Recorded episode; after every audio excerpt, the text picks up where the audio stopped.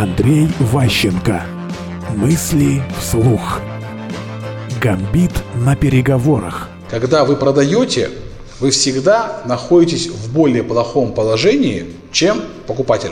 И другая сторона обычно этим активно пользуется. Она вас давит так, давит сяк, давит еще кто-нибудь, проверяет вас на прочность. Иногда просто, чтобы подавить. Не для того, чтобы денег больше, просто люди, занимающиеся торговлей, кто-то коммерческий блок, для них процесс соревновательности, он сам с собой вообще, это просто их природа. Для них помериться хоть чем-нибудь, это прям хлебом не корми. Поэтому в идеале дать им возможность мериться с вами чем-нибудь на футбольном поле. Команды поиграли, в чем-то им проиграть, в другом. То есть людям дайте какое-то чувство победы, и они вам будут благодарны, и остальное пройдет нормально. Поддайтесь, но в том, что для вас на самом деле не важно. Мысли вслух.